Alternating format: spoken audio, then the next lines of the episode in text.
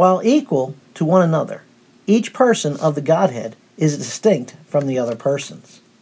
Though distinct, no one person is inferior to the others. Because the Holy Spirit is a member of the Godhead, he is God.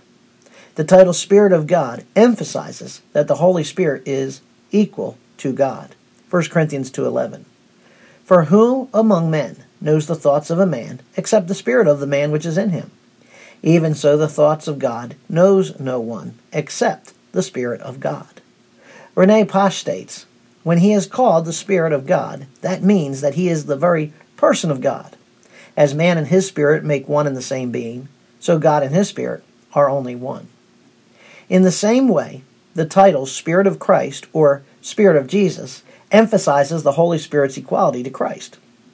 Acts 16, 6 and 7. They passed through Phrygian and Galatian region, having been forbidden by the Holy Spirit to speak the word in Asia. And after they came to Mysia and were trying to go into Bithynia, and the Spirit of Jesus did not permit them. Romans 8, 9, and 11. However, you are not in the flesh, but in the Spirit, if indeed the Spirit of God dwells in you.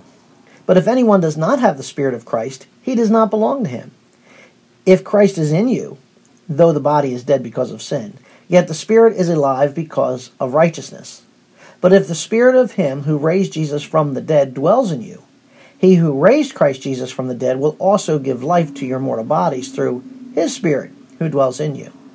1 Peter 1:11 Seeking to know what person or time the Spirit of Christ within them was indicating as he predicted the sufferings of Christ and the glories to follow. It is evident in Acts 16, 6 and 7 that the Holy Spirit and the Spirit of Jesus are one and the same. In Romans 8, 9 through 11, all three members of the Godhead are clearly stated. The Spirit dwells within believers, Christ is in believers, and the Father raised Jesus from the dead. Paul stated in Ephesians 4 4 that there is only one Spirit. There is one body and one Spirit, just as also you are called in one hope of your calling. Ephesians 4 4. Therefore, the Spirit of God, the Spirit of Christ, the Spirit of Jesus, and the Holy Spirit are not four different spirits, but one Spirit.